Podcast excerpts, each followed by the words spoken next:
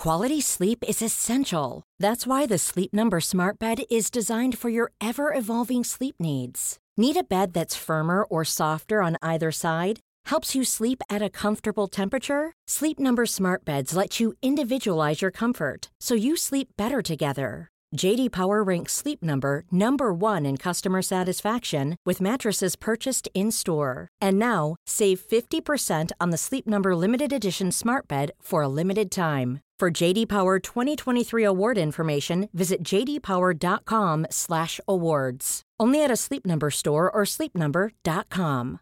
Selling a little or a lot? Shopify helps you do your thing however you cha-ching. Shopify is the global commerce platform that helps you sell at every stage of your business. From the launch your online shop stage to the first real life store stage, all the way to the did we just hit a million orders stage.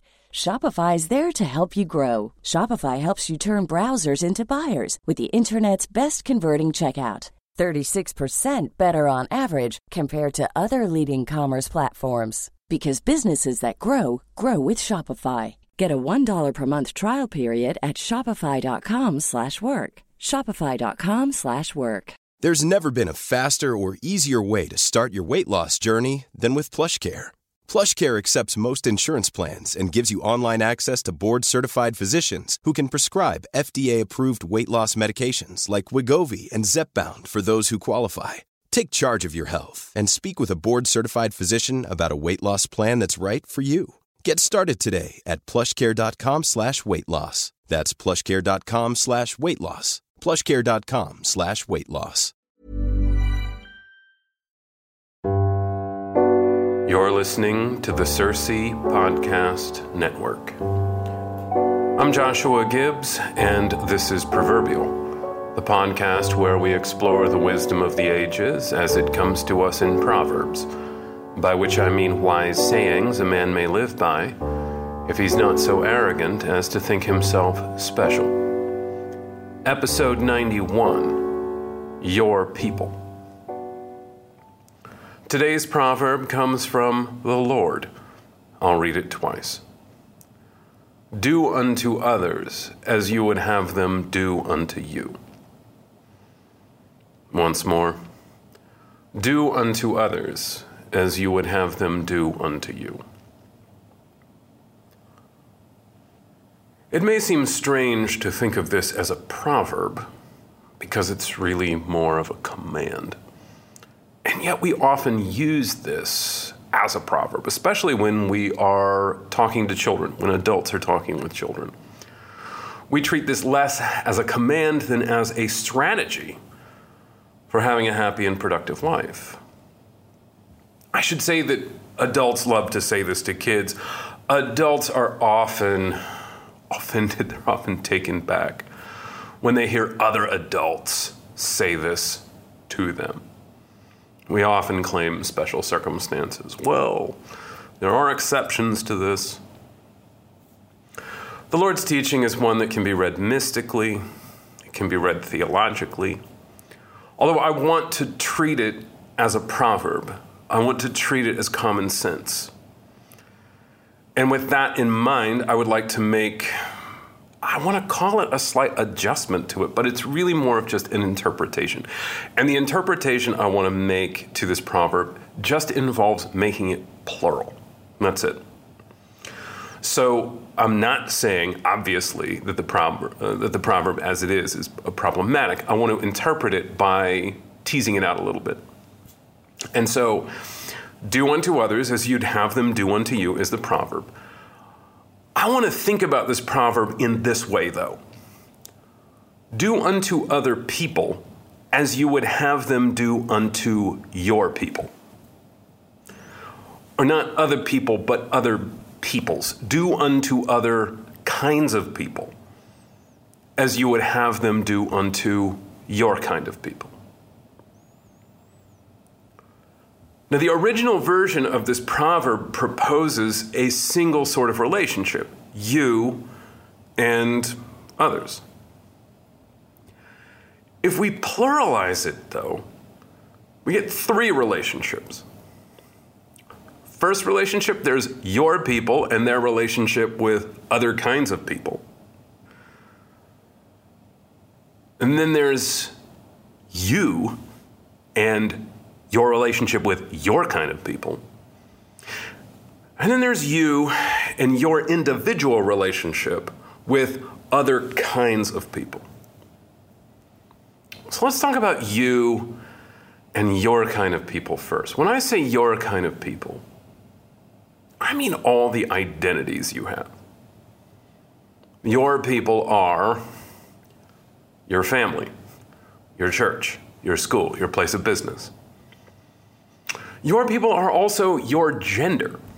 It's helpful to think of, for a man to think of men as his people, I think is very valuable. Your people are also your nation, your city, your neighborhood, as well as whatever teams you may be on sports teams, teams at work, clubs, and so forth. These are all your kinds of people.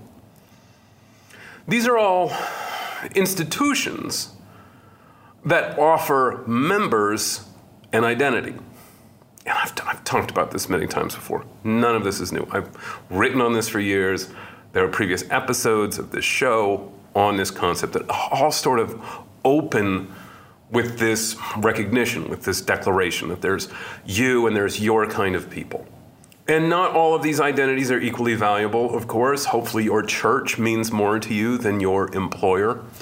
Hopefully, your family means more to you than your neighborhood. I mean, you've got to love your family, whom you are uh, morally bound to care for, more than those that are far away. You've got to love the people that are close to you. You've got to love the people that God has put in your path here and now today, more than those that He has set farther away from you. In order to do unto other peoples, other families, other churches, other schools, other genders, other nations, you have to first know what's good for your people. Let me say that again. In order to do unto other peoples as you would have them do unto your people, you have to know what's good for your people,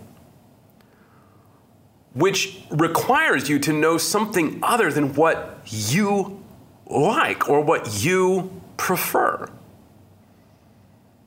And this is because there are plenty of people, there are plenty of individuals who like things that aren't good for their people. What dad likes isn't necessarily good for the family. Dad might like six hours of football games every weekend, but that's not making the family healthier. It's not making the family more stable. Dad might like to sleep in on Sunday morning. You might prefer it. Not good for the family, not good for the church. The church doesn't need its people to sleep in on Sunday morning. Similarly, your gender doesn't need you. Your the male gender doesn't need men to act like they're interested in a certain woman and then suddenly for no good reason give up on her. When a man is dealing with a woman, no matter what the context, he ought to be thinking, what do I have to do here for this woman to think well of men? If women think well of men, if women have a reason to think well of men, everybody wins. Likewise, if men think well of women, if men have a good, solid reason to think well of women. Everybody wins. But you've got to give people a reason. Occasionally, you see this in old films or films made about old books. Some woman is abusing and upbraiding a man in public for no reason or for insufficient reason, and he just sits there and takes it because he doesn't want to give men a bad name. And you, you find this, it's more true for men than it is for women in terms of like publicly declaring the rules of engagement between the sexes. That men will say, well, a man should never do that to a woman or around a woman. It's, it's inappropriate for a man to ever do thus and such around a woman. Or a man ought always do this in front of a woman. It's manners, right? It's just in terms of manners, in terms of relationship, a relationship between all men and all women this continual relationship, this relationship that has been tumultuous for nearly the entire extent of human history. We have hacked out, we have patiently put together and refined certain manners that help men and women get along. Men have determined these ways of publicly conducting themselves around women that are for the benefit of women and vice versa, too.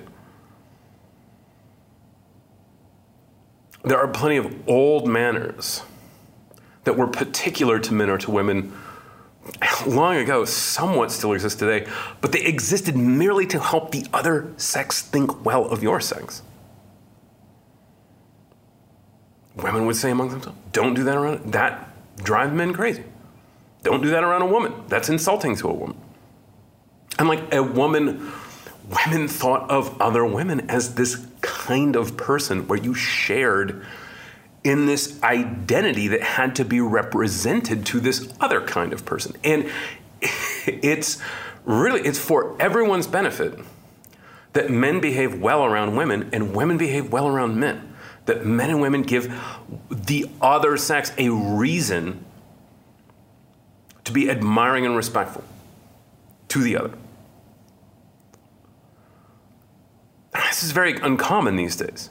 This idea that women have this responsibility to be custodians of the female race in the presence of men, and that men have this responsibility to be custodians of women's perceptions of men when they're in the presence of women.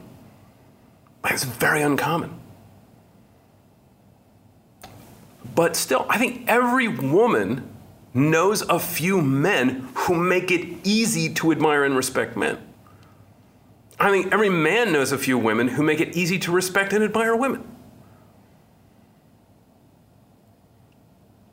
Every man knows a few women who are just really good at being women. In the same way, there are artists who are great artists, there are teachers who are great teachers, there are lawyers who are great lawyers. There are women who are great women. I don't mean women who are great teachers or great lawyers, I just mean great women. The same is true for men. There are some men who are just great at being men. And these are, these are women and men who have this strong sense of diplomacy when it comes to dealing with the other sex. But the matter of diplomacy takes me to the other two kinds of relationships implied by do unto other kinds of people as you'd have them do unto your kind of people. There's your kind of people and there's other kinds of people, and you're an ambassador for your kind of people to other kinds of people. Do you want other kinds of people to think well of your people? And how do you prove it? If you're Catholic, do you want Presbyterians to think well of Catholics? If you're vegan, do you want meat eaters to think well of vegans? If you send your kids to a classical school, do you want people who send their kids to Montessori schools to think well of classical education? Do you want other families to think well of your family? Your family has an identity. Your family is a particular thing. Your family has a brand, for lack of a better term. Is it valuable? Does your family have a valuable identity? I don't mean do they have money? Not at all. Because there are plenty of families that have money that are not valuable to their communities. Is your family a boon to other families? Is your family a boon to your school, to your church? Is your, is your church a boon to the Christian cause in the world? Have you proven that your identity, family, church, whatever, have you proven that it's a boon to others? Have you even thought about this? If you think highly of your identity, you will be ashamed to bring disgrace upon it. Do you handle your identities with care in the presence of other identities? There's a scene in The Dead by James Joyce, long, almost novella level story that finishes off Dubliners. There's a scene in The Dead, which is set at this Christmas party or end of the year party. And there are both Catholics and Protestants at this Christmas party. And one of the Catholics, one of the Catholic characters in the story, starts bad mouthing the Pope. Or he says some disparaging thing. And there's this other Catholic character that says, hey, shut up. There's Protestants here. you can you can badmouth the Pope in front of other Catholics, but not in front of Protestants. Why would you bad? What good could it possibly do for a Protestant to hear Catholics bad mouthing the Pope among themselves? Now, I understand the sentiment. I think it's more true than not. At the same time, you also represent your identity to the people who also claim that identity. And this is why people leave schools. This is why people leave churches and leave religions. We can forgive so much, we can forgive a lot. But when people of your identity don't respect your identity, when people at your church don't respect your church, you start to wonder why you do.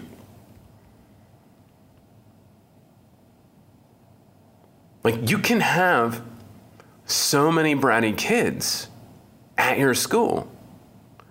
But if you reach a certain level, people are going to start wondering what kind of school this is. Not outsiders, insiders are going to start wondering what kind of school is this? This is a school for bratty kids. Why am I sending my kids here? This is a school for TikTok stars and gamers. Why am I sending my kids here? No one has more reason to dislike your church than you do. No one has more reason to dislike your school than you do, your family. No one has more reason to dislike your identity than you do because you've seen more than anyone else. Our people, my people, don't let other people in to see everything. That's why it's a risk to let new people in. That's why it's a risk to turn other people into your people. There's got to be a ceremony there, right? When other people become your people, there's got to be a ceremony. And the ceremony really needs to invoke some higher power. Because when, when other people become your people, you are inviting them to see your flaws, your weaknesses.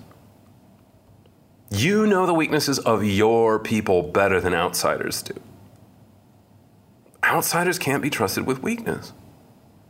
In other words, not to be vulgar, but you've got to make a binding commitment to someone before you can see them naked. As soon as you let someone in, maybe not as soon as, pretty much as soon as you let someone in, they start to see the weaknesses. It's bound to happen. There's this initial period where all the reasons you wanted to take on a certain identity are all that you can see. And it lasts a short while. But then this period opens up where you get to know all the weaknesses of your new identity. And you've got to stomach through it. Most Americans can't do that, which is why most Americans change church affiliations so frequently these days. It's in that period where all the weaknesses start to come out. You start to see them. And people think, ah, my people are lucky to have me. I'd say that this is like the, the my people are lucky to have me line of reason. It's often like this like six months after it starts, up to two years after it starts, sort of period. Like if you move to Alaska, you'd probably love it for six months. Like if you decided to move to Alaska, you probably love it for six months. I mean, you know you're getting into the cold. If you move to Alaska, you know you're moving far from most people in America. You're moving far and it's cold and there's snow. I mean, you know what the deal is if you move to Alaska. So, if you know what the deal is with Alaska, you probably love it for six months or so, maybe less. And in those six months, all you're doing is loving the snow and, and the and the farawayness of it all. But then something happens, and I think this is for everybody like six months in, you're like, whoa, this is not what I signed up for. No one ever told me about this, that, and the other thing. When I thought of Alaska, I thought of far away and cold. But there was a lot more to it than that, and I don't know that I like all the rest of this. Probably the same thing that happens if you, you grow up Baptist and then convert to Catholicism in like six months and it's great. Like, oh, the vestments, the bells, the beauty of the worship. Then you move to some town where there's no beautiful worship. like, if you convert to any religion for the beauty of it, you gotta be ready. you gotta be ready to keep up with that religion, to keep up with that denomination when the only version of that denomination, when the only iteration of that denomination meets in a basement somewhere and there's only 19 people. Like I mean if you if you if you convert to Catholicism because you went to St. Peter's Basilica, you're like, "Oh, the beauty of it all." And then you have to move to like Arizona where there's like one Catholic mission in town you've got to be in for some reason other than the beauty of St. Peter's Basilica. Like, as an Orthodox Christian, I've, I've seen this so many times. Like, if you're Orthodox, you have to be ready to worship in some like cardboard setup in a poorly lit, like uh, basement or attic somewhere. Like if you're in for it, I know, I get it, the beauty of the liturgy and all that. You've got to be willing to do it when it's ramshackle. I mean, that's often what people find six months in. So there was far more to it. There was far more to it than you could have imagined right off the bat. So you move to Alaska, you love the snow and the farawayness, and then six months in, you're like, wow, there's some stuff about this. This is awful. And I think that, that the, wait a second, this is actually not that great, period of anything.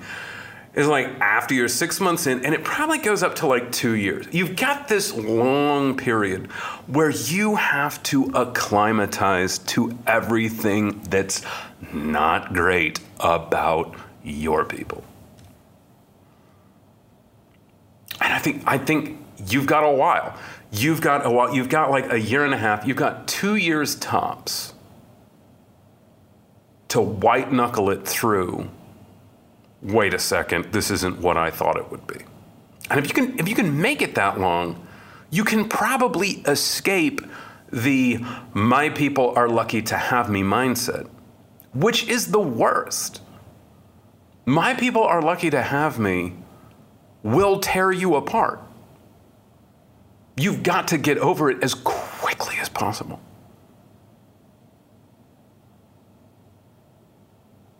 If you think your church is lucky to have you, they're not. As soon as you think your people are lucky to have you, they're not. Like, there's no point where your people are more sick of you than in that year and a half long period where you're grumbling about everything that no one told you about right up front. If you think your family is lucky to have you, they're not.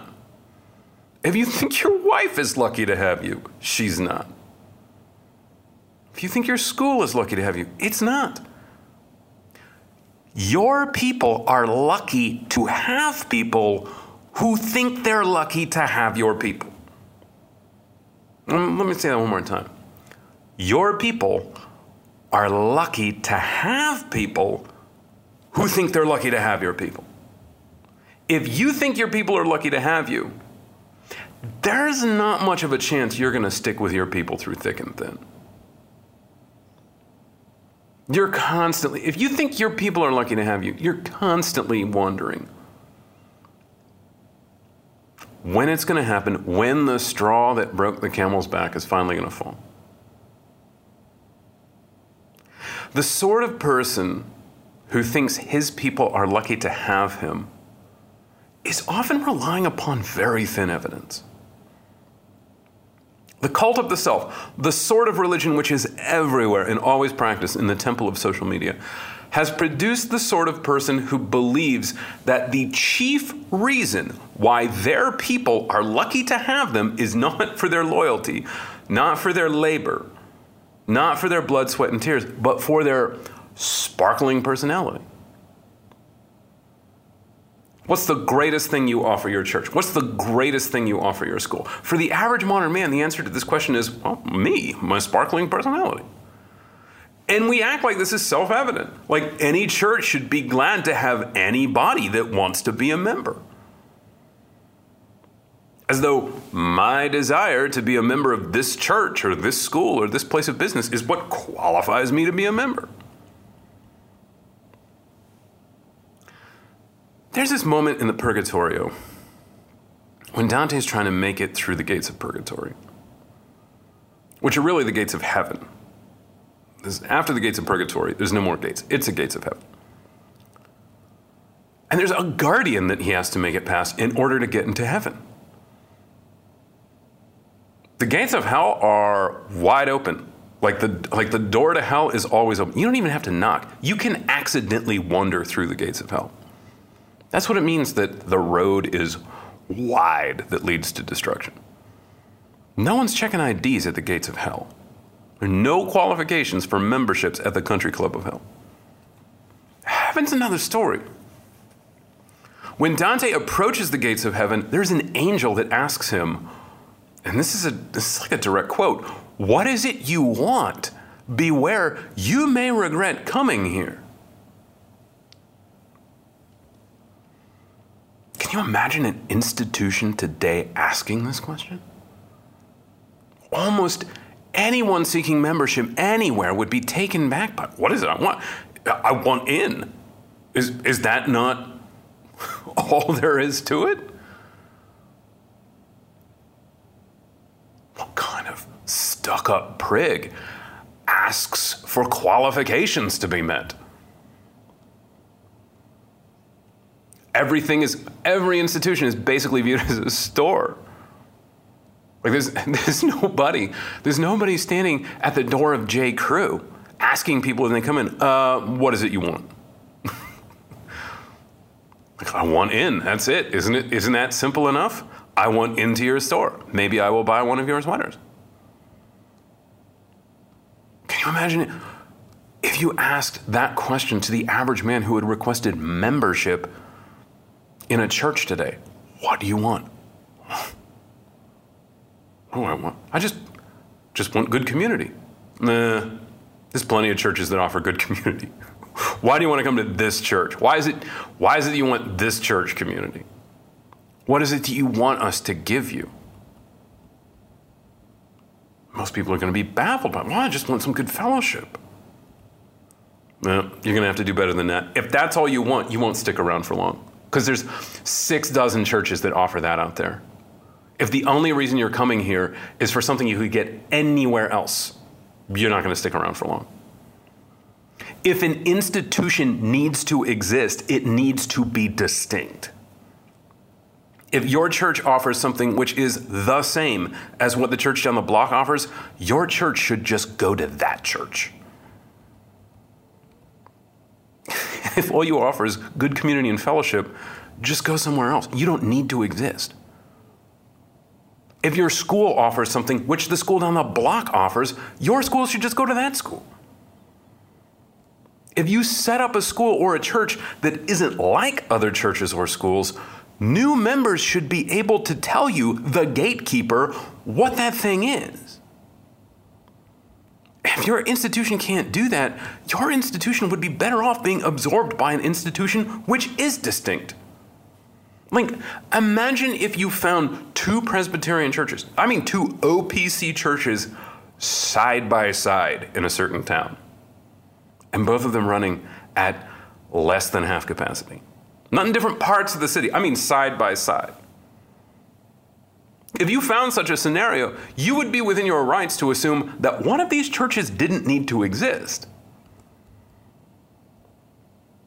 The only time you find side by side institutions offering the same thing is when they're selling something. If it's too easy to assume a new identity, the point of the identity is probably just making money.